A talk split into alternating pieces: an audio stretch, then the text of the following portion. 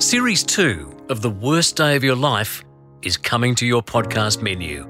Hello, I'm Glenn Daniel. Life is a journey of extremes incredible highs, heart wrenching lows, moments of achievement, celebration, and happiness, only to be snatched away in an instant to confront the worst day of your life. And I said, He's killed him.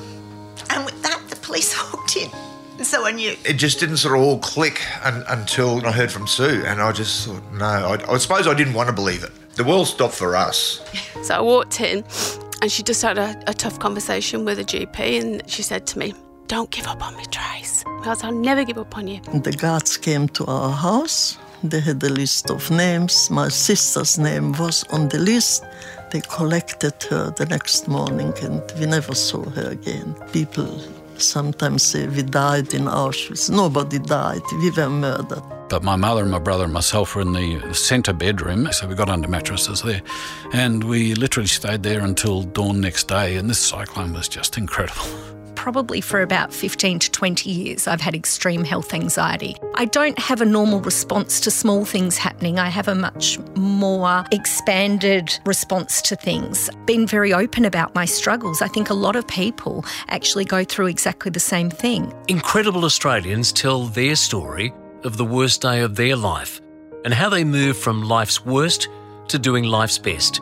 Some of the voices you'll know, some will be new, but each one you'll never forget. A friend and I, we do mother and daughter talks, and also we're going to do some father son talks. We just want to teach children what's a good relationship, what are green flags in a relationship, and what are red flags in a relationship. We don't ever want them to be forgotten, so this is our legacy for them to halt domestic violence and just get the message out there. I get emotional because people say so many beautiful things to me.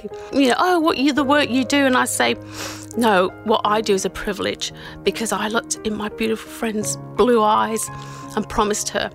So what I do is what I have to do and what I want to do. But every day the salvos would come, check on you, just put 20 bucks in your hand. It's the practical you need. All this talk about funding and allocations, it's not that that you need. It's just getting through day one and then day two.